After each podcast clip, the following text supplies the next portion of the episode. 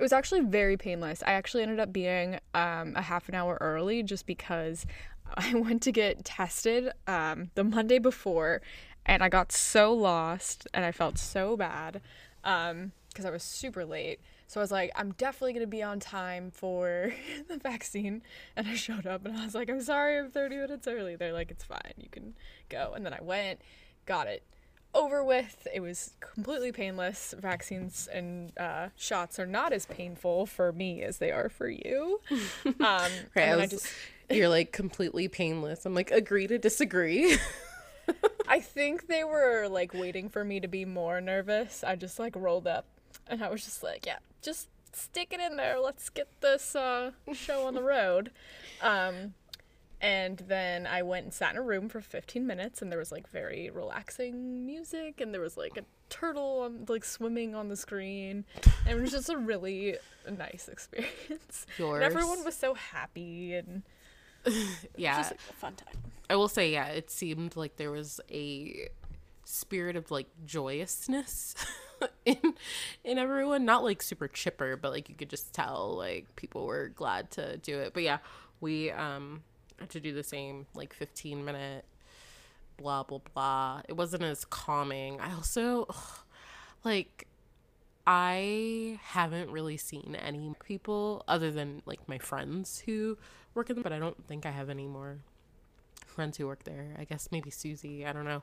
But um the moment I get there and um yeah, it's been like 2 years and somehow they all like recognize us with like masks and sunglasses on. No, Like, oh my that. god, hi And I'm like, oh. I don't want to talk to you right now. well, yeah, it's kind of unusual because you technically are going in for a medical procedure and you don't Yeah. necessarily want to run into everyone you know Yeah. getting yeah, a medical procedure. yeah. Um, thankfully, I have no friends at work, so I didn't have that problem. I mean, neither do I. Um, but yeah, no, I I had like a slight, like I was calm. My heart rate. Thank thank you for Valium. I Ollie. So Ollie's in the room for the first time that I'm recording, and the moment I start talking, it doesn't matter if I, it's a work call or anything. The moment I start talking, he's like all over me trying to get attention. I don't hear him at um, all. Oh, he's he never makes noise. He's like a super quiet dog. I mean, that's more than I can say for Gary. I'm actually uh, I'm trying something new. I'm like partially in my closet today.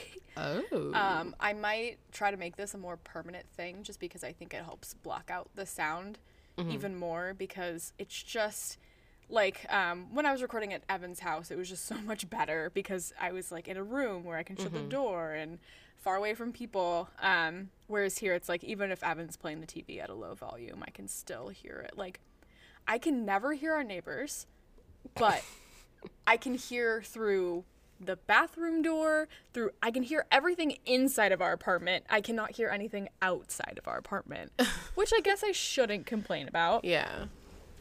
But um yeah, I might make this more of a permanent thing, just feel like- being in the closet. closet kind of I- i feel like it makes sense in i'm like should i be recording in my closet that like it would be kind of like a little sound space it's like a enclosed room almost Ugh, okay he Right. just jumped onto my lap Hi you're too big for this boy Also, all the clothes absorb sound, I Yeah. imagine. So it's just like a, a win-win kind of situation.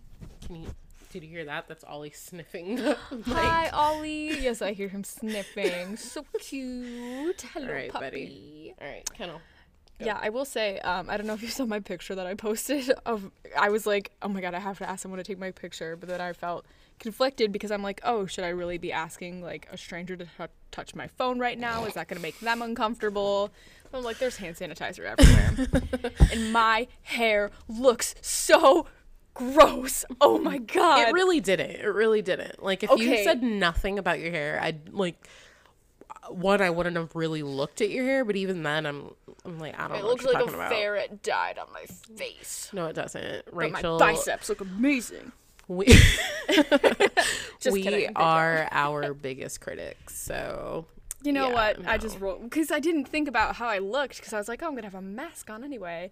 Um, whatever. You know what? I just think that it's important to you know show the people out there like, hey, I'm getting this. Like the first thing I did was send a picture to my grandparents because I want them to know like it's safe for you to get this and I want you to get this. yeah, So that's my, why. for- Also, my, I'm vain. Sorry, you're Whatever. vain. I'm vain. Um, no, my the nurse who was doing mine, she was like, "Do you want a picture?" And I was like, "Of what?" I was like, "This is the last thing I want to remember." oh my gosh, it's history. I mean, sure, whatever. I have my like vaccine card. That'll be that'll Yeah, be enough. Uh, you But- betcha I'm putting that in a scrapbook. I don't have a scrapbook, but I'll make one. We got it over with. Almost. Yeah, One more to go. my arm still hurts though. So Oh, really? I'm just Yeah. waiting for mine to hurt. Um, my arm, like it kind of got like where around, probably like the size of my hand, like got really like s- like swollen and stiff for a bit. So it's just sore Yeah. now. Mine feels totally fine, but I just that's how I, when flu shots, I always just it hurts the next day, and I I don't know if I actually feel crummy or if I'm like, oh, I just got my flu shot, I'm so tired. You know, that sort of thing. Just being over dramatic as per usual.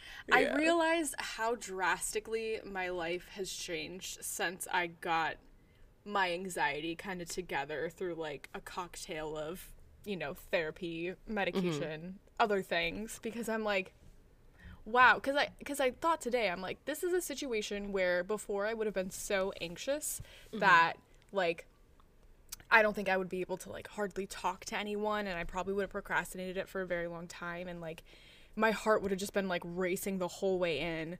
And like i was so chill. I was just like chatting everybody up. I was just like you know what? I've really grown as a person because like before I like wouldn't even be able to make it to the point of like talking to other people like how's your day going? blah Yeah. blah blah. Like I would just be internally dying. So mm-hmm. for anyone out there who's listening to this, it may seem horrible, but there is hope out there and just keep Just keep drug going yourself. to therapists. Get a and, good you know, cocktail of drugs, and you'll be good. yeah, figure it out. So I guess that was like the silver lining to not that like my experience was bad in any way. It was just awesome. Mm-hmm. It was great.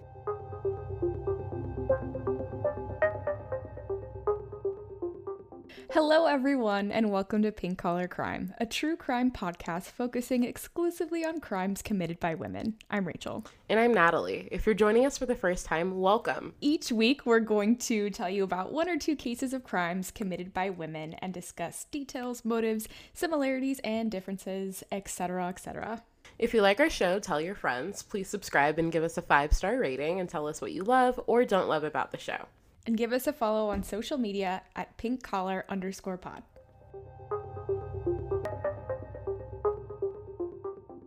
moving along to like the theme of today, which you know what, I don't even really know what you decided the theme would be. Gambling. Gambling, great. Yeah, I came to Natalie with a case and I said, "Here, here's my case. You can uh pick one of the angles, whatever. Like you can do gambling, you can do like celebrity or like movie story or what are words? Like a story turned into a movie that like has a celebrity playing your person, like or whatever you decide. Honestly, you could like do something that has nothing to do with uh my case and what what would I do? I just have to roll with it. I'm not gonna fire you. we just the overarching theme that day would be a crime committed by women. Yeah. Exactly. And I'm sure that you could find like some connection. Like maybe both had brown hair. she was blonde, he was blonde. Her, they both were blonde. It would be great. Yeah. Not be a he. That's like our one literally one like hard and fast rule. Yeah. Um, but to like get in the theme, I made a Tom Collins. I don't know if you can hear my ice cubes. Oh. I was like, I'm Alcohol. gonna make a cocktail. I completely forgot. I've been like glued to my desk and like working nonstop all day. So I'm depressed that I don't have a little alcohol. Maybe we can take a break. But it goes along with my case, so I was like, this is perfect. We're also recording on a Friday afternoon as opposed to like a weekday, so typically, you know, I'm not like turning up.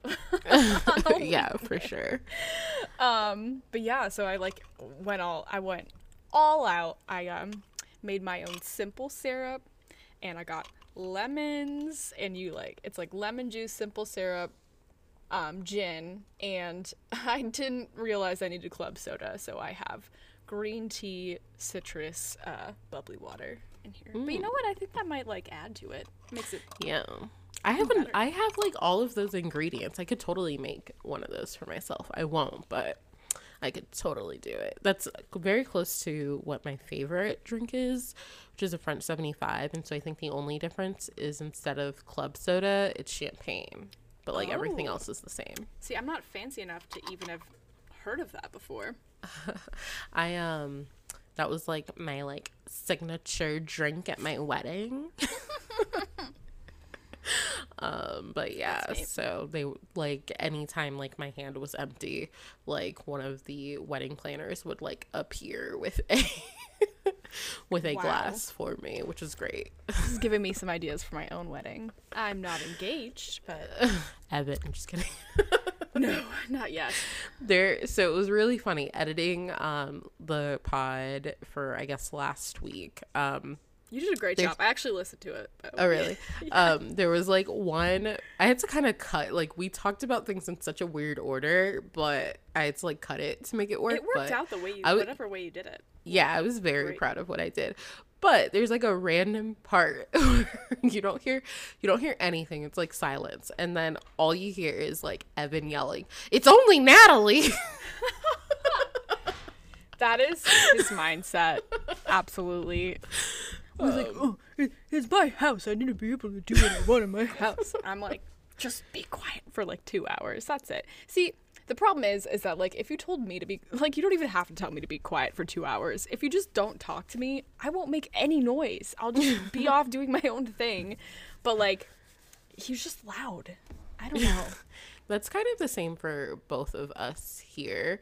Um, the only thing that Jarrell does that I'm like, you need to figure your life out is he blows his nose so loud. I'll be on a Zoom call and I'm like, dude, I'm trying to talk. Out. You're like all the way on the other side of the apartment. Like, why can't I hear you? so, fortunately, It's definitely a guy thing. They just make so many noises. Like yeah, Evan's like if he sneezes, it's like he yells. I'm it startles me. Does saying that that's a guy thing, does that categorize itself as like a feminism fail? Because, like, that was kind of sexist. See, but it's like per Hold up.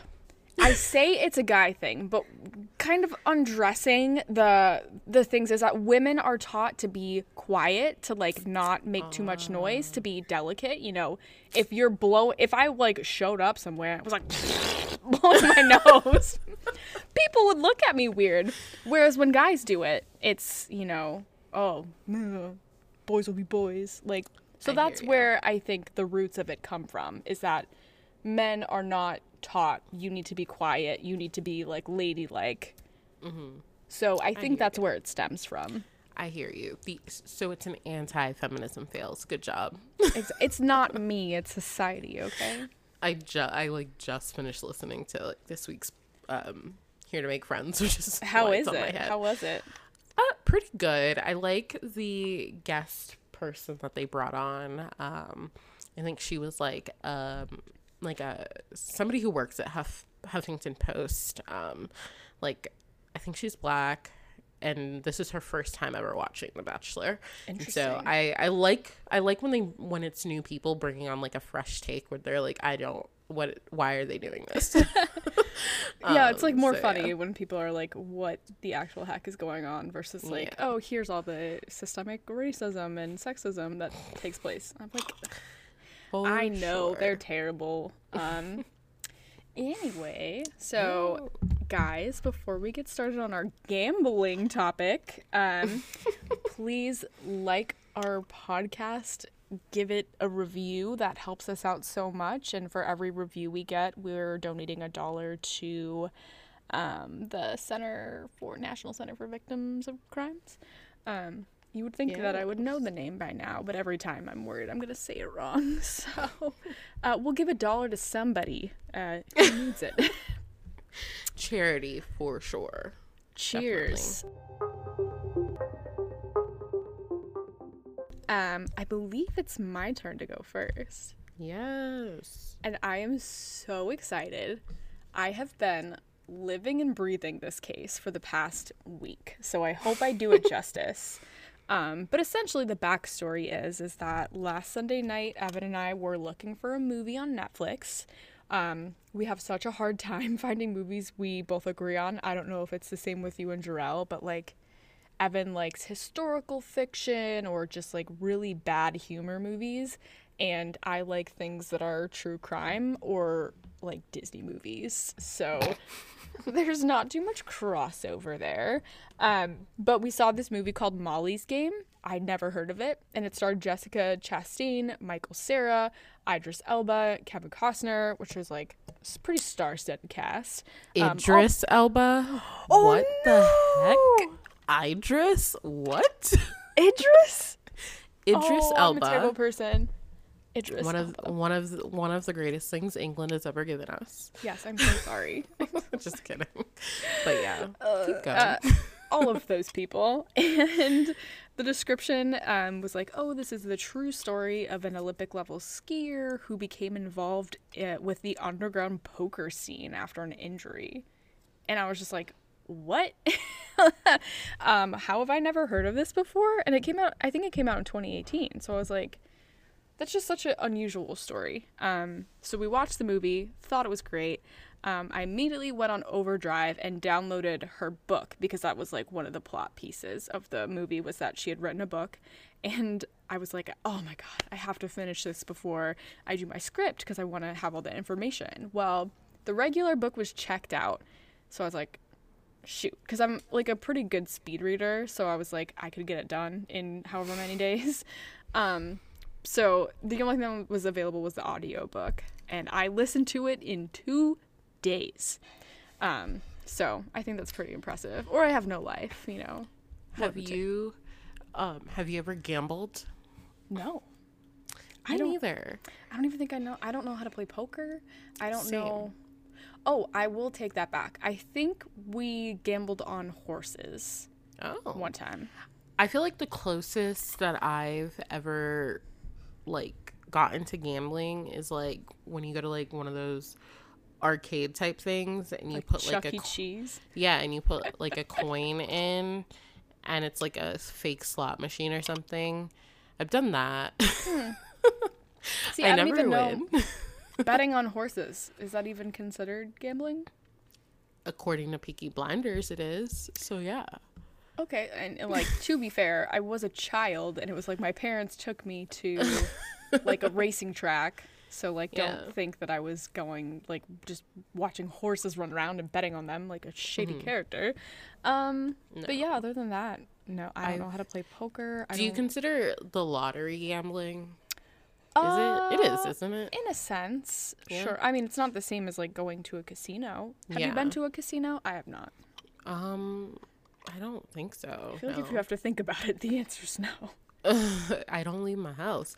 Yeah, no, I um I don't think I've ever been to a cas- casino. I used to ask my dad. I would be like, "Why don't you play the lottery? We could become billionaires."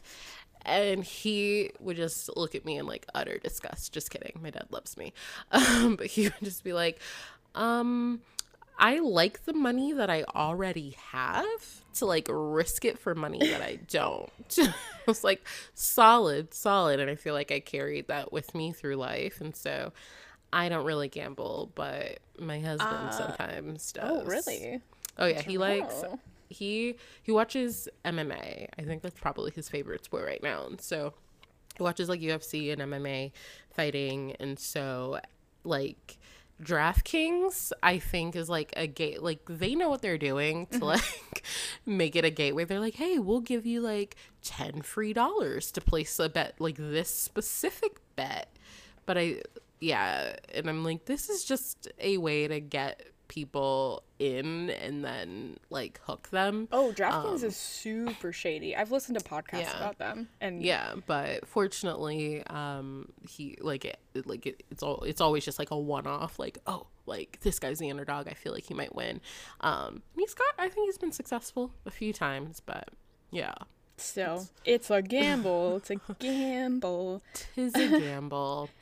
Although, Um, fun fact, uh, Massachusetts, I think, uh, I think the average person here spends eight hundred dollars on lottery tickets, and that's factoring in that some people spend zero dollars on lottery tickets. So, is that over? Um, is that over a year? Like, Over a year. Okay, so people are spending a lot of money on lot. It- you guys have like, casinos like in Boston, don't you? I'm not sure if we do, but I think any you know convenience store that you go to is just like plastered with, uh, like betting lottery type stuff. so getting back to Molly's Molly's Game is the movie. Um, so I'm gonna tell the story, and I will also maybe throw in some comparisons about like real life versus the movie. So if you want to watch the movie without any spoilers, maybe you know fast forward to Natalie's case now. But it also came out in 2018, so like I don't really feel that bad if I spoil it for you. Um, But, also, But- why wouldn't people like spoilers? I just feel like it's nice to know where you're going so you can enjoy the ride. Hello. Right, and now you're getting the true story from me, so you can watch the movie and make comparisons to it that way. Um, whatever. So, Molly Bloom, which, like, what a name. Molly Bloom. I feel like if your name's Molly Bloom, you're just destined to be, like, really cool. That sounds like a. What's that? Like the Clue game. Like, it sounds like a character in that, Molly Bloom, or like Patricia Peacock, or I don't know what those people were called. Um, so she was born April 21st, 1978, in Loveland, Colorado. Her father, Larry Bloom, who is portrayed by Kevin Costner in the movie, is a clinical psychologist and professor at Colorado State University. He taught psychology of human sexuality. I took that course not at Colorado, but at school. It was really interesting. Uh, psychopathology and psychobiology. So Dr. Bloom has won numerous awards for teaching and has also maintained an independent practice throughout his teaching career. Her mother, Shar, taught skiing and snowboarding and was also a professional fly fisher who had her own line of clothing. So, from the start, her family was pretty interesting. Um, so Molly had two brothers, Jordan and Jeremy, and her brothers were like straight up prodigies. So I, I believe they were both younger than her. Um, even though he was younger, Jordan was so smart that he was testing out of his classes and into Molly's. And he would end up going on to Harvard and becoming a surgeon at Mass General Hospital, which is like pretty cool, pretty, you know, high caliber hospital there. Um, Jeremy would end up being a competitive skier. And at 19, he was the number one skier in the world and would also be a two time Olympian and he played on the Philadelphia Eagles. So, can you imagine having these two overachieving siblings? Like, But can you imagine being like the parents of these kids? Just being like, look at how awesome my kids are. Or like being a friend of their parents. And they're like, oh, yeah, my kid, mm, you know, my graduated high school. football children. yeah. Um, so for Molly, even though she was an extremely bright child, she felt she always lived in her brother's shadow. She was never the smartest or the most talented person at the dinner table. In any other family, Molly would have been the star child, but in her family, she faded into the background. But nonetheless, Molly was born with a drive to be successful. Molly wanted to be a skier, but she wasn't born with the natural talent of her brother. She made up for the difference by busting her butt. But at 12 years old, Molly noticed something wasn't right. And after going to the doctor, she was diagnosed with scoliosis. In order to fix her back, she had to get a surgery to fuse 12 vertebrae in her back together. This would require a lengthy recovery, and doctors told her she would never see again. Even at this young age, Molly wouldn't take no for an answer, and one year later she was back on the slopes. She made the US ski team and was third overall in North America for a period of time. Her retirement from skiing came earlier than planned when she was injured during a ski run question mark like doing a ski uh, I don't know what that's called. um, in like a one in a million or billion, or I don't know the exact math. In a really bad stroke of luck, um, a stick, like from a tree, caused Molly's ski to release midair, and she was gosh. injured during. In the movie, like watching it, I'm not sure it was as dramatic in real life, but I was like, oh my god. Um, so she was injured during her landing, and this injury uh, or an injury this late in the game forced her into early retirement. Uh, at this time, Molly was in her last year of college, and even though she spent a lot of time training, she had maintained a 3.9 GPA and had some killer LSAT scores, which, like, I feel so bad for her that her brothers were, like, ridiculous because that's awesome. She- Yeah, because she's also impressive. Yeah, she's probably like, you know, top 5% or at least that. Um, so she was set to move into the next phase of her life after this retirement. And in a decision that would seriously anger her father, Molly moved to LA in 2001. In her mind, she had already had an entire career and had retired from it. So she was ready to take a break after skiing professionally for 10 years. She'd spent enough time in the cold and was ready for some sun. So she planned, you know, to apply to law school. She would get to it, but first she just wanted a chance to be young, which I feel like is completely understandable. She's been pretty seriously devoting herself. Like being on an Olympic level skier, Olympic level anything is like no no joke. It just takes so much of your life. Um, so her father did not approve of this choice. And There was uh, so much pressure pressure for the Bloom children to be successful, and the move to LA didn't quite fit into the life he envisioned for Molly. So he cut her off financially. And Molly was quick on her feet, moved in with a friend. She slept on her couch and had started to work as a waitress to earn some money. Now, the waitressing gigs in LA are highly competitive. Most people competing for these positions are out of work actresses and models, so a lot of restaurant gigs actually require a headshot to even apply. Probably like Vanderpump, like Vanderpump Rules. I've never seen that, but sure. Oh, really? okay. Which Molly is extremely attractive, but she's also I believe she's like five three or kind of on the shorter side, and I don't. She's pretty, but I don't know that she's like I'm a model kind of look. Um, so she did luck out though and was able to get a serving job, and she acknowledged that she maybe wasn't the best server out there. Um, but there was something about her, you know, people liked to talk to her, and she had a way of making people feel very comfortable. So, while she was serving, Molly met a real estate investor who was in need of an assistant.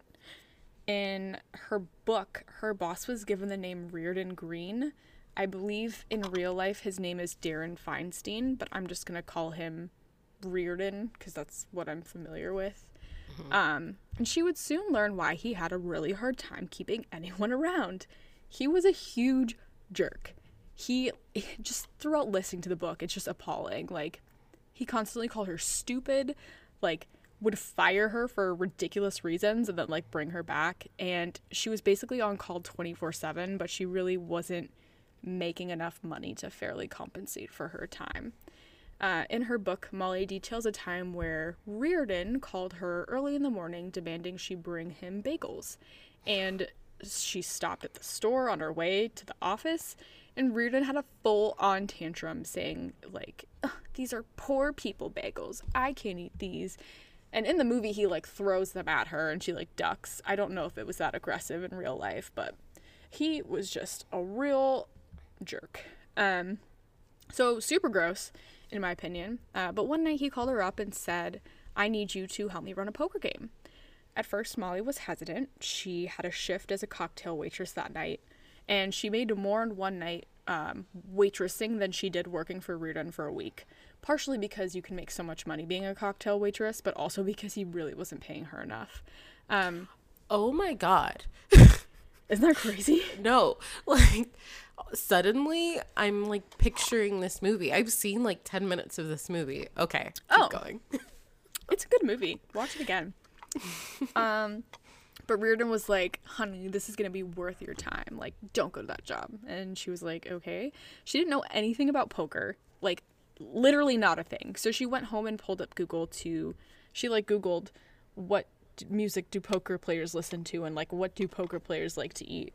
She knew that there was probably going to be some important people there and wanted to make a good impression. So she made a mix CD with songs like The Gambler and like other really cringy gambling related songs and got like a cheese plate from the grocery store and put on her cutest outfit. Um, but like I said, Molly hadn't really been making that much money and her wardrobe was still very uh, small town Colorado chic. Um, so when the players started to arrive at the game, it was crazy. Leonardo DiCaprio was there. Tobey Maguire was there. Like just in this game, like she would by doing this, she would like meet billionaires, important Wall Street people, people, athletes, like it- was like crazy. But um the poker games took place in the Viper Room on the Sunset Strip in West Hollywood it was a hopping place because it had been uh, partially owned by Johnny Depp for, for quite a long time, and it also gained notoriety after River Phoenix passed away there um, because of a drug overdose. So during the first game, Molly decided that she was going to become an expert on hosting poker games. After the unbelievable night ended, Reardon encouraged the players to tip Molly. This would determine whether or not they got invited back. She left the game with $3,000 in tips. Can you imagine? Like, how awesome. I would love that job. Seriously. So, gambling is a gray area as far as legality, but by only collecting tips, Molly was avoiding doing anything like hardcore illegal. So, you know, if she were to take a rake or like a, a quote unquote house fee for hosting, um, without having a license to operate the games, then that would officially be illegal. Um, but by just taking tips, that's kind of getting around that. Um, In Bridgerton, a rake is like a morally, like a complete, like a morally deplorable person. oh, So, interesting. Interesting fun fact. This like rake makes me think of like like a rake if you're raking a leaf, you just like take a little bit. Just a little rake. Just a little bit of leaves. that's how it is. No. I don't know if that's like where it comes from, but that's uh, you just get a little rake and you just take a bit. Um, but speaking more to the like legal versus illegal part of it too, um, underground poker games often involve a lot of um, shady people. Uh, can sometimes involve like mob members or illegal drugs or sex workers. Um, so at first, Molly, you know, very clearly drew the line of I'm not getting involved in any of this, but we'll talk more about when she uh, crossed the line later. Um, so she kept assisting with hosting the games, and with her increased salary, she was able to start dabbling in the true LA lifestyle. So she was able to get designer clothes, designer shoes.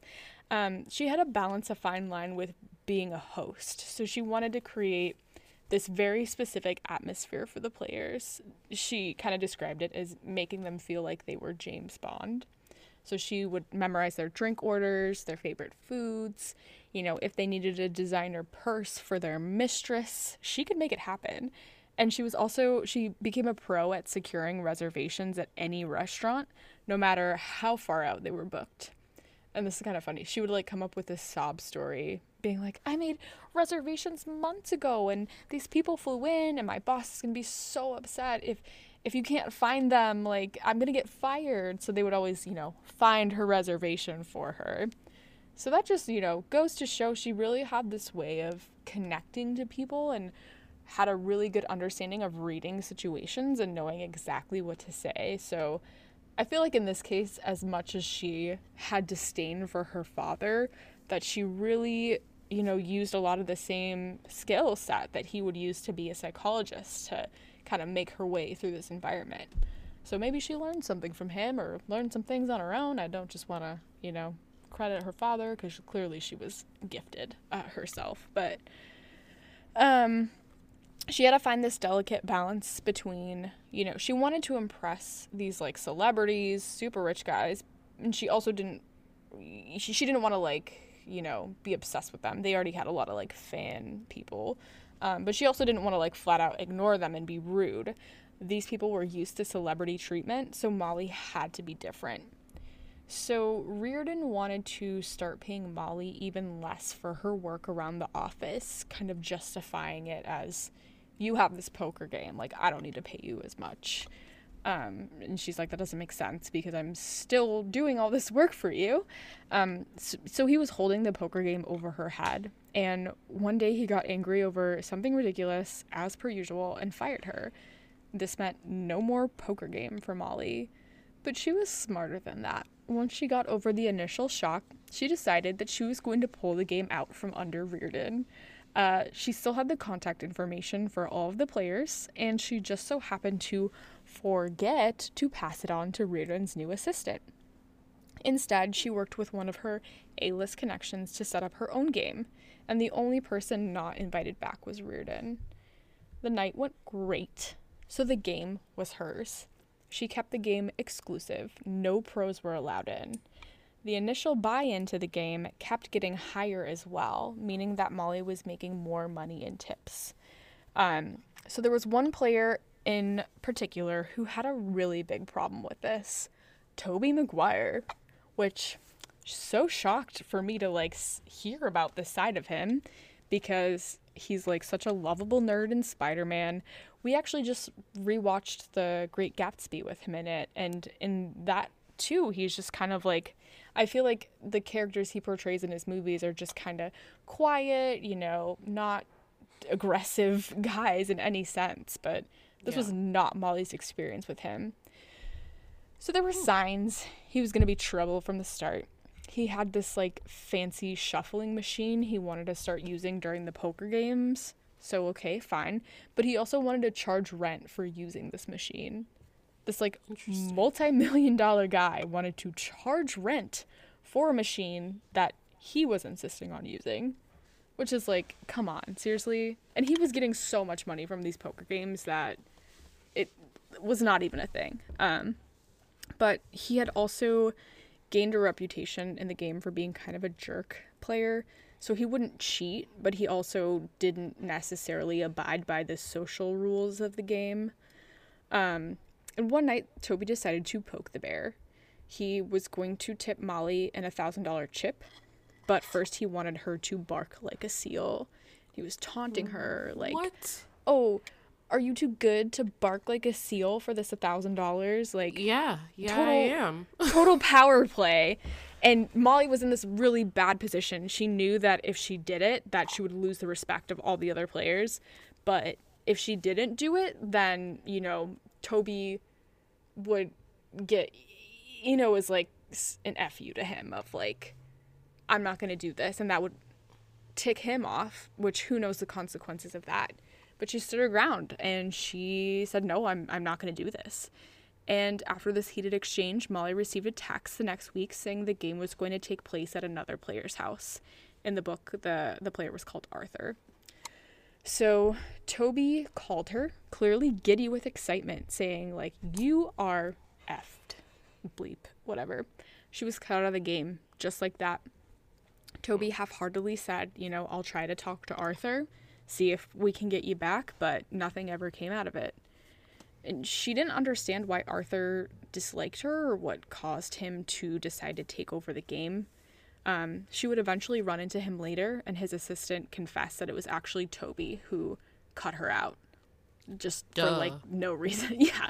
It was less obvious in the book, okay? Um, but so she lost this big game in LA. She couldn't host it anymore she decided it was time to move on. So she packed her things and headed to New York City. There was a big underground poker scene in New York, but it typically involved members of the mob or other, you know, criminal activities. So she had heard of an exclusive celeb game that had a 250k buy in. So that's like just to get into the game, you have to buy that much. Then people add more on that. So it was like millions and millions of dollars that were going into just in one night. Um, it didn't take place very often because there wasn't someone who was unofficially or officially in charge of hosting. But this is where Molly came in. She used her connections to put a game together using the same tactics from her games in LA. She would host it at a different location every week. She had a rotation of like really swanky hotels. And um, she had that higher buy in, which meant that there was more money on the line. And at this point, Molly was acting as a bank. So if she got stiffed, she would have to cover the costs herself. Getting stiffed was less of a problem in LA, where social currency was almost as important as actual currency. Um, so it was less likely that she was going to get stiffed in LA because they wouldn't be invited back to the game and it would just be very embarrassing to them. Whereas in New York, that, you know, didn't come up as much. So she had a full time driver in New York City. She liked him and obviously trusted him because he would be, you know, driving her home at like five in the morning, all hours of the night. And one day he asked Molly if she could meet with two of his friends who were interested in the game. She was, you know, pretty sure that she wasn't going to let these guys in because you would need to be like a celebrity or super rich or, you know, fit tick one of those boxes and, and these guys didn't but she felt that she owed it to her driver and you know just wanted to meet with them to just say she did it. Um, so she had a meeting at the four seasons there that day and was just like hey you guys can come meet me for a drink after. When they showed up they looked like they were straight out of the goodfellas movie. They were huge. One had like a necklace with a bullet on it and they looked very out of place in the crowd of business people and celebrities. So when they sat down, Molly was surprised. They both ordered uh, appletinis. Which Molly was like, I would not expect that. That's why I did my drink. I wasn't gonna make an appletini though because that seems a little extra. I don't even want that. Um, but they made a proposition. Turned out to not actually be much of a proposition, but so they were in the mob and they were offering her their services in exchange for a cut of her pay. Molly was not interested. So if the mob had gotten involved with her game, she would probably lose all her clients because that was the appeal of her game is that it was more or less legal. Um, so she turned them down. She said, no, thank you. She thought that she had successfully navigated the situation, but Sometime later, Molly was back at her apartment and she was expecting some packages from her doorman. She heard a knock at the door and went to answer. So she lived in a building that had, you know, like security. It was a, a nice building. They weren't just going to let anyone in. So when someone was knocking at her door, it was a, either a guest or, you know, one of the doormen. Um, when she opened the door, a gun was shoved in her mouth. It was a mob guy. He was not happy. So he told her the partnership was not an optional thing. If she didn't accept the mob, they would find they would cause a problem for her and they would find her family in Colorado. So he pre- then proceeded to rob her. She had like a safe with money and like you know, jewel- jewelry from like her grandma or her mom. Took all of it. And he also beat the living daylights out of her. Jeez. I know. It's crazy. But after he left, Molly was like, this isn't my life. What is happening? She didn't have anyone to call at that point because she was, you know, isolated from her family, didn't really have any true friends around. So she just stayed in her apartment for three weeks, waiting for her face to heal. She didn't want to go out in public and have anyone ask her, you know, what happened to you. Um, but the mob guy had said, like, our guys are going to call you. So, like, keep an eye out for that call. She just didn't know what to do next. But as luck would have it, Molly saw in the New York Times that there was a huge mob bust where 125 people were arrested. So, this meant the people who orchestrated her attack were either in jail or would be laying low for a while. So, she was safe, at least for now. But things were starting to unravel there was a player back in LA, Bradley Ruderman, aka in the movie they called him Bad Brad, and I think that's what he was in real life. But um, basically, he was this guy who was like super rich, but he was just so bad at poker.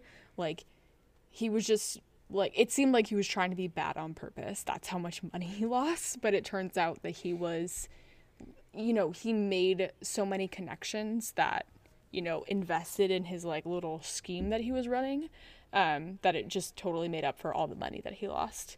Um, yeah, he was running a Ponzi scheme, and he said it was like a real estate thing, I think, but Ponzi scheme.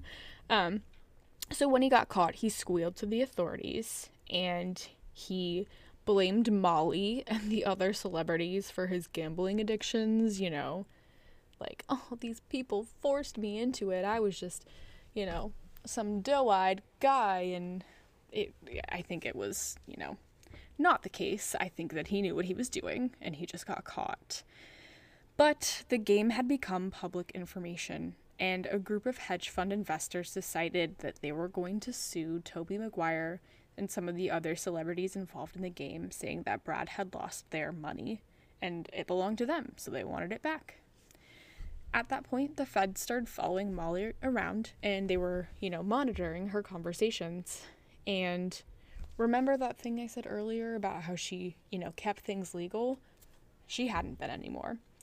After Molly had gotten stiffed one too many times in New York, she decided to start taking a rake. Um, she had partnered with a professional poker player named Edwin Ting at the time, and he was like, You have to do this, you have to do this. So she was like, Fine. Um, after all, you know, she was the bank, and if she lost too much money, she wouldn't be able to keep things going. So this put her in a bad place because she couldn't deny that she was doing something illegal, and she knew in her heart she wasn't being falsely accused. So all of Molly's money had been seized by the feds, and she had millions of dollars. So she went from having millions of dollars to zero dollars. It was really serious business. So she had to move back in with her mom. And the feds decided, um, you know, since this way you made your money was illegal, you can come talk to us and maybe you'll get your money back. But Molly didn't want to talk. Instead, she started piecing her life together. She got sober. She had, you know, gotten addicted to alcohol and drugs during this time. She was up at like all odd hours of the night. She was constantly around that sort of stuff. So she just really wasn't doing great. But at this point, she got sober. She started reflecting on her life through writing a book. And two years later, she did end up moving back to LA. At that point, though, she was unhireable, and it, it had literally taken her two years at that point to find a job. And she finished her book. Um, but 10 days after her move, she got a call from the FBI. They instructed her to come out with her hands up. When she went to the hallway, there were 17 FBI agents, like in full gear. They had like automatic wep- rifle gun things, and they put her in jail. And she was quartered off back to New York.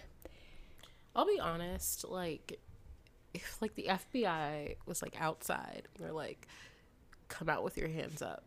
I don't know if I physically would be able to walk out. like, Right? I would just be like a mess on the ground. Like you're gonna have to come get me. I don't know. She was kind of hardcore though.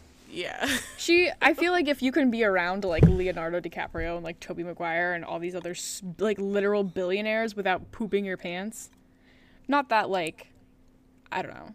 I kind of lost a lot of respect for rich people because it's like, oh, you're literally just willing to gamble like a million dollars away in one night. You had respect for rich people? Touche, touche. Not paying their fair share of taxes, taking, you know, uh, loans for small businesses for no apparent reason. Okay, it just added to the pile of frustration. Um, in April of 2014, Molly was indicted along with 33 other people for her involvement in the underground gambling ring. So, the other people involved, it was mainly focused on these Russian mobsters and this guy, Hillel, went by Helly uh, Nahmad, who was like art scene playboy. Um, but so they were just trying, I think she ended up kind of being a pawn in this more than anything else. They wanted her to become a confidential informant. Um, they assumed she knew secrets about, you know, all the Wall Street guys and all the celebs and the mobsters. So if she was able, or if they were able to get her to confess these things, then, you know, it would be good for them. And she technically did do illegal things. So it wasn't like they were just, you know, coming out of nowhere, but they were after bigger fish. Um, and they were right. She did know some really dirty secrets, but um, they even told money or money.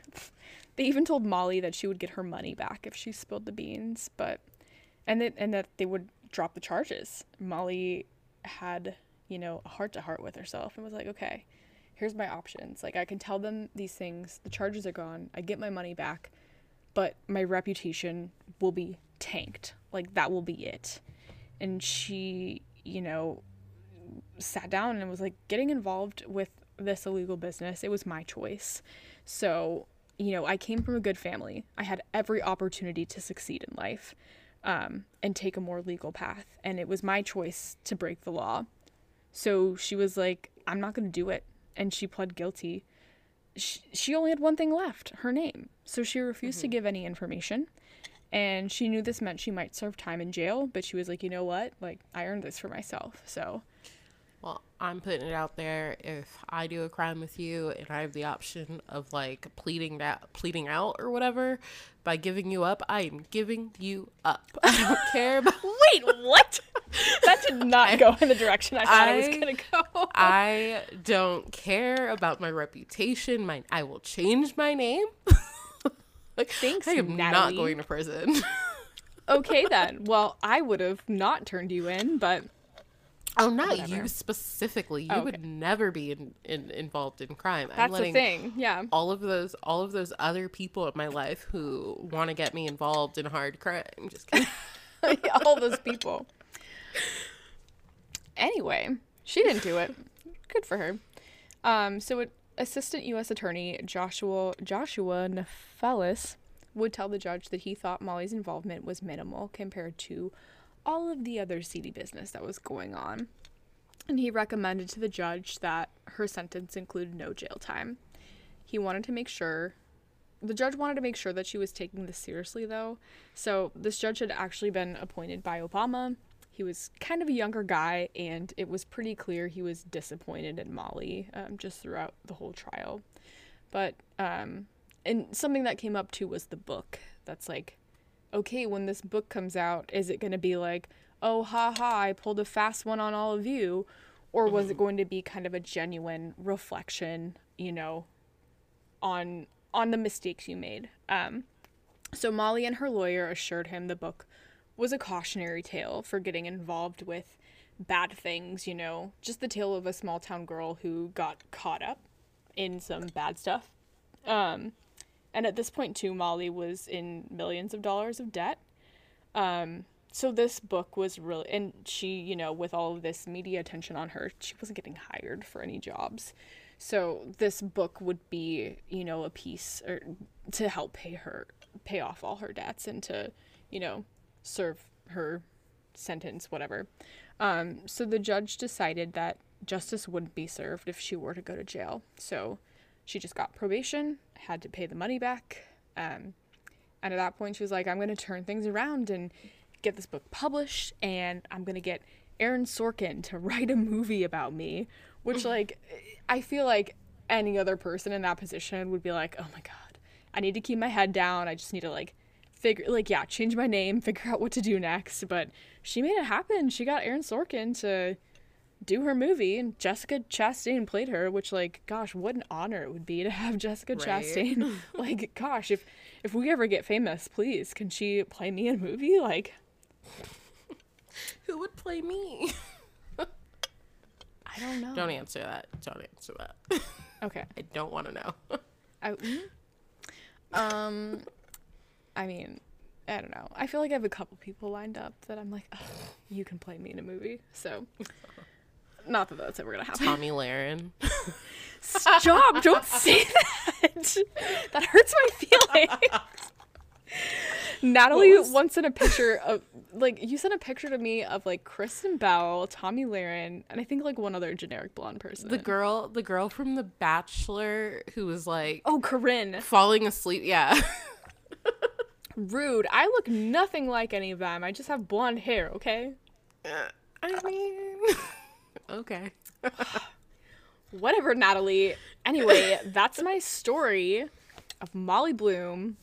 Uh, I will say, white privilege, AF in this case. Like Thank you, you. that's I when I was watching the movie with Evan, I'm like, mm, if she were black. He's like, yeah. So I have the exact same takeaway from my case. And like once you got to the end of it, I was like, again? like, Yeah. it's ugh. It's I so think uh, white privilege and also like attractive privilege of pretty privilege. she's yeah. good looking and short, so Mm-hmm. they're like, eh, she doesn't need to go to jail. Which you know, maybe she, yeah.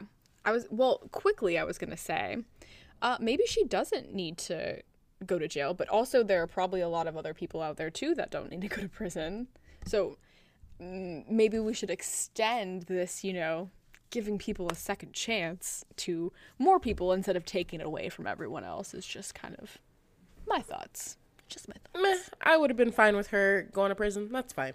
she, I, she totally deserved it. I think.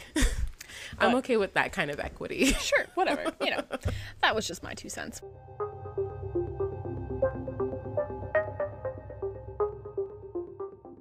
For sure. But I was like, you know, gra- Ollie, please stop sneezing on me.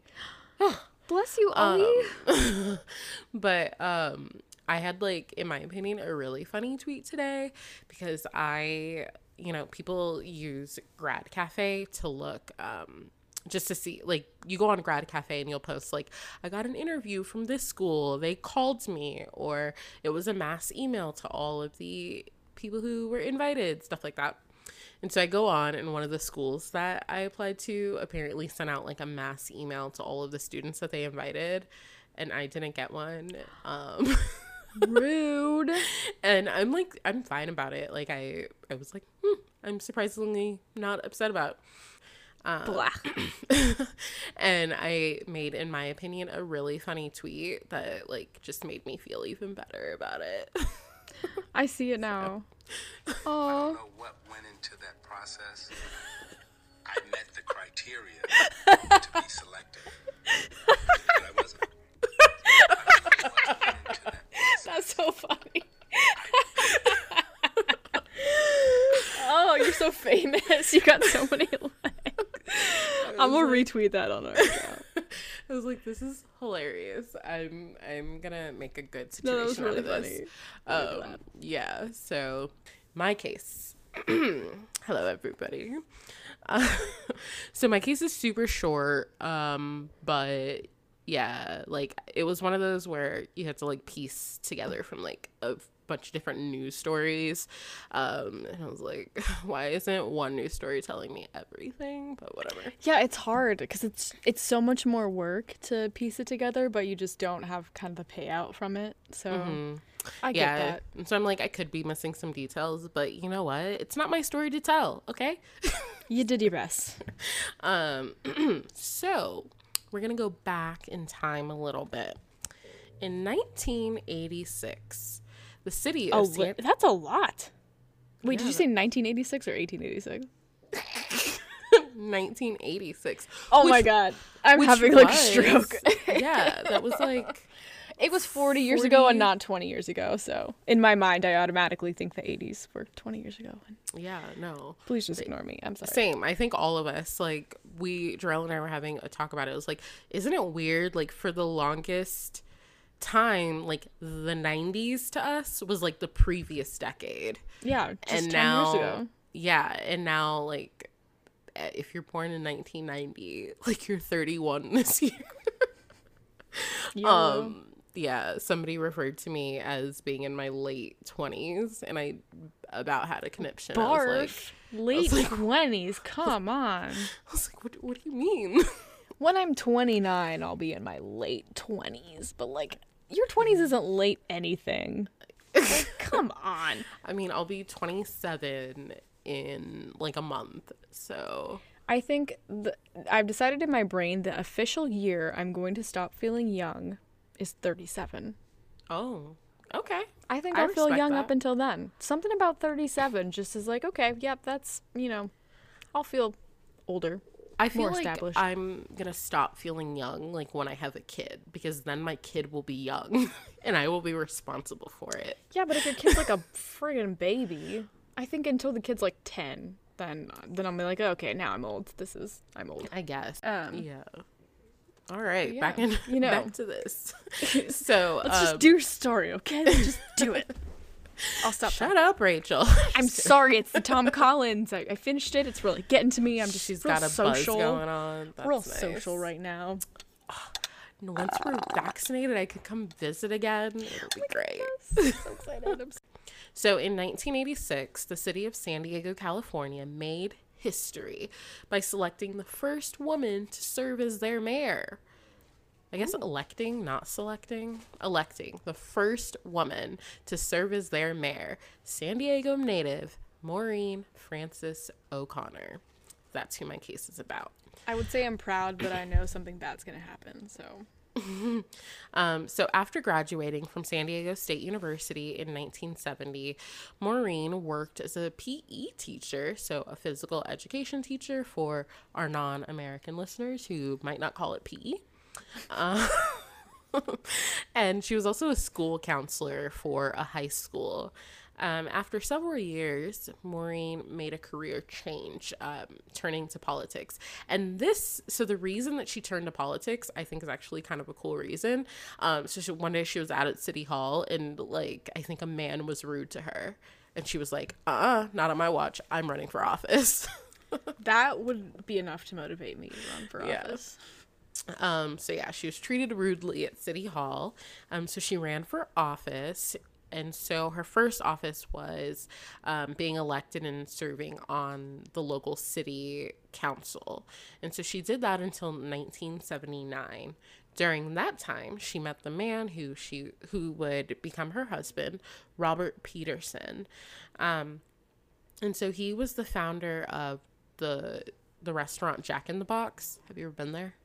I haven't been there, but I know of it. Yeah, me neither. And ew. I think it's like really they like have all kinds of cuisines. It's like we have tacos, we have hamburgers, we have Oh, I thought that was Red Robin. Red Robin's mo- is like more like Applebee's. Jack in the Oh. Box is like a fast fast food. Okay, okay. I know nothing. I know what McDonald's is. Taco Bell got that. Oh, I, I believe there Bell. was Jack in the Box. I don't know that they had them in Oklahoma, but I want to say they had them in Colorado. They don't have them here. I've never been. So Yeah.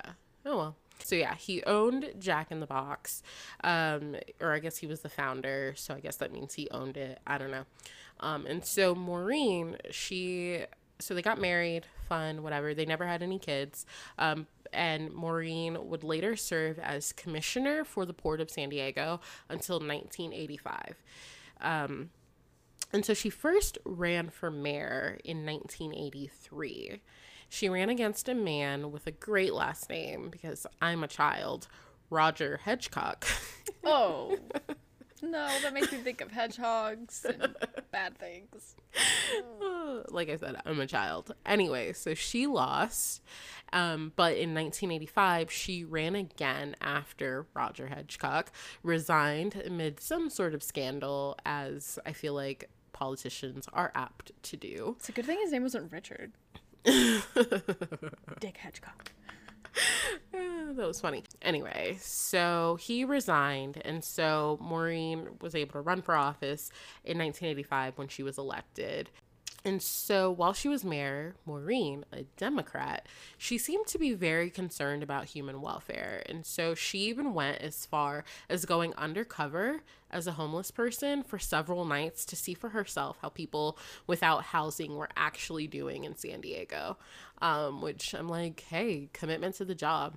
That is amazing. Yeah, but as you know, as I feel like what happens when people that are known go undercover, um, a nun like recognized her and was like, um, "Hey, Maureen," and she was like, "You know, if you want to," con-, she's like, "You." I basically, I think what she was trying to say is, you don't really need to conceal your identity because like these like these homeless like women aren't reading the financial pages of the newspaper. Like you could have just you could have just come on down.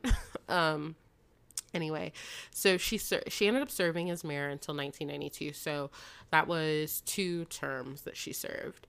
Um, two years after leaving office maureen's husband robert died from leukemia and associated complications Maureen remained trustee of her late husband's charity, the RP Foundation. Well, yeah, so Ro- he, he probably had to be loaded, right? Oh, for sure. Um, and so Robert had created the charity bef- just before he passed away with the intention of collecting charitable funds to donate to um, specific organizations, including City of Hope, the Alzheimer's Association, the San Diego Police Officers Christmas Fund, uh, Sharp Healthcare, and San Diego Hospice. So, um, so yeah, she was a trustee for that, and then she also inherited from her husband uh, quite a lot of money, of course, which is also party like probably part of her fortune already because she was married to him, and I think California is a community property state. Um, so her personal fortune after her husband died was somewhere between forty and fifty million dollars. Whoa. Right? Okay. And that was back in the 80s too. So Nine, yeah, this was 90. well, 90s. Sure. Yeah, so this was 94. 30 years ago. Hey, 94 was not 30 years ago, okay? Oh. I was born that year. 26 years ago. Yeah. Um, I was rounding up. see, late 20s. Um, Late 20 years ago. Um, okay, so around the year 2000, which is such a long time ago, Maureen started spending quite a bit of money on casinos, um, pretty much all over the United States, um, primarily in like the big casino places, so Las Vegas and Atlantic City, and as well as locally for her in San Diego. Per the IRS, between 2000 and 2009, Maureen had won over $1 billion from casinos. what? Right? Like $1 billion. Like, how lucky must she have been, right? How much did you lose? Exactly. so, unsurprisingly, even though she'd won $1 billion, she'd lost like even more. Um, so, two problems became apparent to Maureen. First, she needed more money simply to survive and maintain her lifestyle. Um, you don't go from having a $50 million fortune to being okay with living in like a studio apartment in like, you know, the not great part of town or something. Um, and so, and the other uh, issue that became apparent to her was that she needed money to feed her new gambling addiction. I guess not new. That was like ten years. So, um, so she began. so she began liquidating her assets. I. I don't exactly know what liquidating your assets mean. Does that just mean like selling things? Yeah, just selling. I think liquidating means like, oh, you're having cold hard cash now, as opposed to like Yeah. stocks. Okay, okay. So if I liquidated my assets, I'd probably have like 30 cents because I think I think Ollie's worth more than that. he's not an asset that I can liquidate, is Oh, he? you could technically sell. I mean, I was just thinking like purebred. Oh, dog. that's true. Um so he so dogs can be assets. Okay. All right, Ollie. I get guess according to our law, but like, do we do we really own anything, Natalie? Like, are we not just like spirits floating through the universe? Like, anyway, sorry, This is all a simulation, guys. we're in the Matrix. um so yeah i yeah i'm I, long story short in that regard i'm poor she wasn't but she kind of was um and so she spent the bulk of her money from liquidating her assets on gambling of course and eventually she ran out and so now she had no money to pay off the casino debts that she had accrued um, and so she turned to the funds donated to uh, the charitable foundation for which she was a trustee. Maureen, no. Always a bad idea. Um, and so, beginning in 2008, she started making a series of money transfers from the RP Foundation to her own personal bank account. Um, in total, she only took about, and I say only because like her debt, I think, was significantly more, um, to two million eighty-eight thousand dollars. As a result, her late husband's foundation went bankrupt and had to close its accounts almost immediately. Maureen knew that the transactions would raise red flags to the IRS, so she listed the stolen funds as loans to conceal what she had actually done and to avoid paying taxes on the money, which isn't that the thing that all rich people do? Like, just pay your taxes. Yeah. Jeez. Like, Come on, guys. Like, come I Come feel like in addition, Maureen took out three separate mortgages on her home. So she took out a second one and then the third one, um, so that she could like feed her habit and also like slowly pay off some of these debts so that these casinos would let her back, you know? Um, and so through all of this, Maureen neglected her health, which um, definitely became like began to suffer greatly.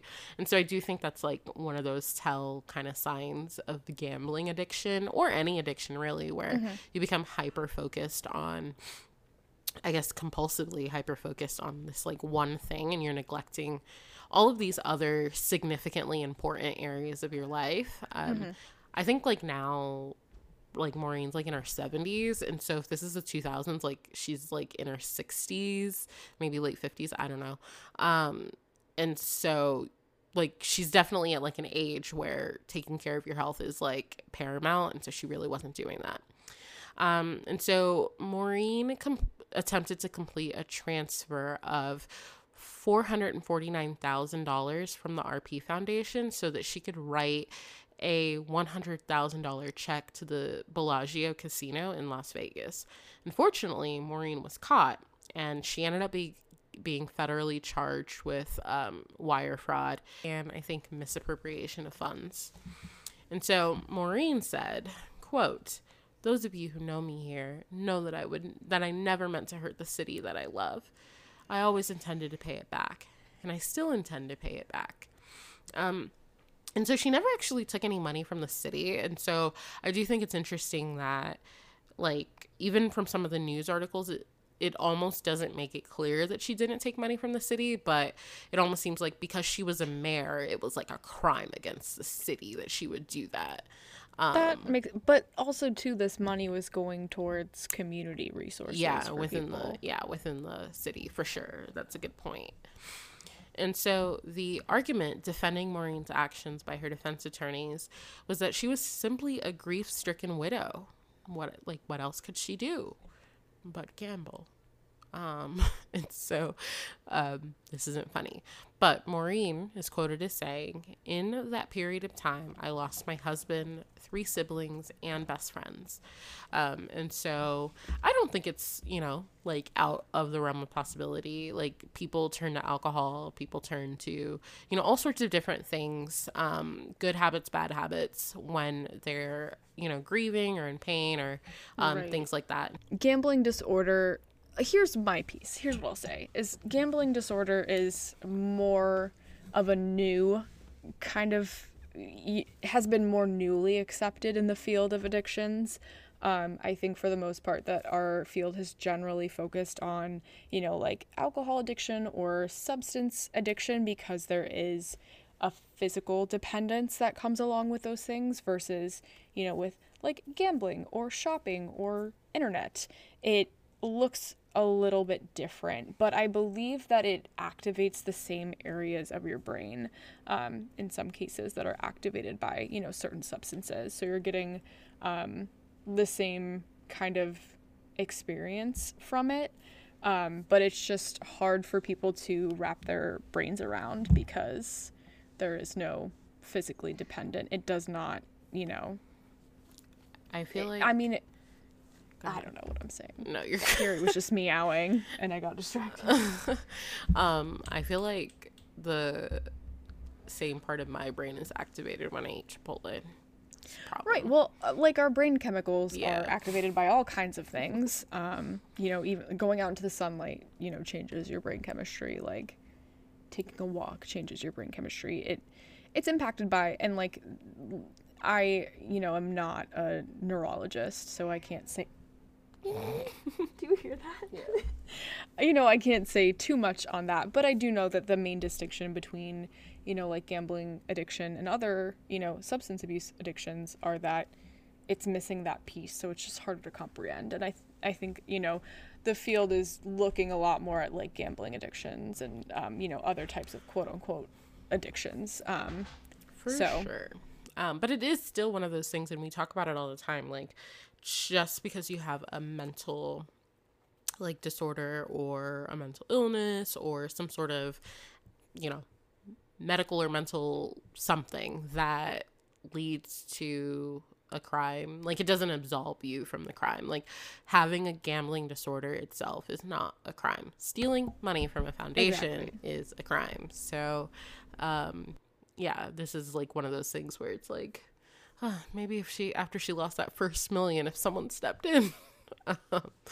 but um, so yeah, the so yeah, the argument was um that she um like was dealing with a lot of grief. Um in addition around 2011 maureen actually had suffered suffered a stroke um following which doctors discovered that maureen had a brain tumor tumor. And so this is where it gets complicated.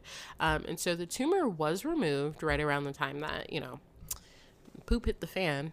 Um and so Maureen, along with her attorneys, blamed Maureen's gambling disorder on the brain tumor.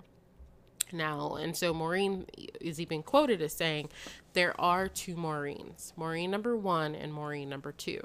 Maureen number two is the Maureen who did not know she had a tumor growing in her brain. Thanks for the shout out, Gary. I was like, oh wait, did she not? Hear? yeah, I did. um, but and so I this is one of those things where yeah i think it's totally possible like it's not outside of the realm of possibility that the brain tumor was a contributing factor i Do we know what area? that's of the, the thing brain the they don't provide any of that information which i feel like if it really was in like an area of the brain that is like tied to that sort of thing like i feel be like, "This they would have released lobe yeah tumor. I feel like they would have released that information. Um, I also, like, I don't think that there's anything because she got caught. It's not like she found out about the brain tumor, got the tumor removed, and then the gambling stopped, and then she got caught. She got Mm-hmm. caught. Like, so I, it just seems to me like this was just like we're throwing something at a wall and like, Also, yeah, what at what little. rate was this tumor growing? Was it something that was there for a long time? Um, you know, was it something that was a very quick onset? Yeah, I feel like we just don't have enough information Yeah. for me to like conclusively be like, okay, Yeah. that that is worth considering. yeah, it does seem to me shady though, and I'm I'm happy to you know doubt people. So um, ultimately, in 2013, Maureen was able to make a deal with U.S. District Judge um, David Bartick and federal pros- prosecutors, and so this deal, in my opinion, is complete another BS. Um, and so basically, uh, prosecutors said that they would hold off on prosecuting Maureen for misappropriation of funds and like wire fraud and all of that to give her the opportunity to pay restitution and meet and meeting like a few other conditions. So, reporting her assets and investments to the U.S. Attorney's Office and seeking treatment for gambling addiction. addiction. And so the stipu- so the like throwaway statement was otherwise she faces potential um like fines. And so they so the agreement was that they would hold off on prosecuting her for 2 years. However, like even though that's in the even though that's like the general part of it, like she has to do it within 2 years, they also include the language when she is financially able to do so. And so that she wasn't meant gonna be financially Yeah. able to do so. and so that meant that she could pay the restitution even after the two year deadline passed. And she's, even though they said, like, well, if she doesn't do it, she's going to be subject to more fines and jail time. And that, like, never happened because of the statement when she is financially able to do so. Um, and It's like so, they're trying to get water out of a stone. Yeah. Like, come on. and so my interpretation of what that deal is once she has money, so it could be 10 years from now, but once she has money, then she has two years to like pay. And so that means this whole time she goes without conviction for, you know, stealing all that money and um like there there's literally no punishment. No judge is actually going to rule in her case. Um and so like to date as far as I can tell, she hasn't paid any any restitution. Um and she hasn't been subject to more fines as far as I can tell. Um no jail time, nothing like that. Um I'm hopeful that she did get treatment for her gambling addiction. It doesn't sound like there's been other big issues of gambling in her life and so you know that's great but i don't think She also this- was probably banned from any like reputable casino Yeah, because they're yeah. not going to go after you if they're not if you're not paying them back. Yeah. Um, that's a very good point as well. Um, I also just I just don't think that other certain types of other people don't get this type of a chance. Like at Oh, absolutely. exactly and it's it's frustrating to me like even in your case and in mine i'm like well here we have like two white women and if these were black women or eh, probably pretty much any other race like would would maureen be sitting outside of jail like living her life if she, if she was black um with like a pending prosecution with no like trial date just on hold indefinitely. Probably Shake not. my head. um and so yeah so that's pretty much it. This is like a random fun fact and i'm not trying to like make fun of old women but so she lives she currently still lives in san diego with her twin sister. And her twin sister maureen's twin sister is named Mavourneen and i just Oh, like, i'm just like how creative i guess that just Um, seems like her mother was like on the drugs and they were like, "What do you want to name this one?" They're like, "Maureen." And then they were like, "Okay, what about this one?" And she was like, "I already told you. I'm naming Maureen." and they were like, "All right, well, I guess I'll just write that one down." Yeah, I've never seen a name spelled like this before. It's M A V O U R N E E N. So I don't even know if I'm pronouncing it correctly, but yeah.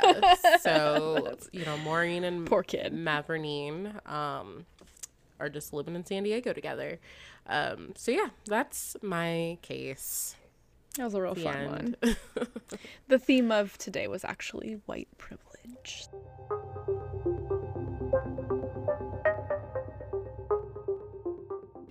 Our music is the track Wasteland by Joseph McDade. His Patreon and our podcast sources will be linked in the podcast description below.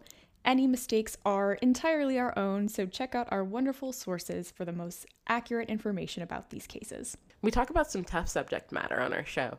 If you or someone you love is in need of support, please reach out to the crisis text line by texting home to 741 741.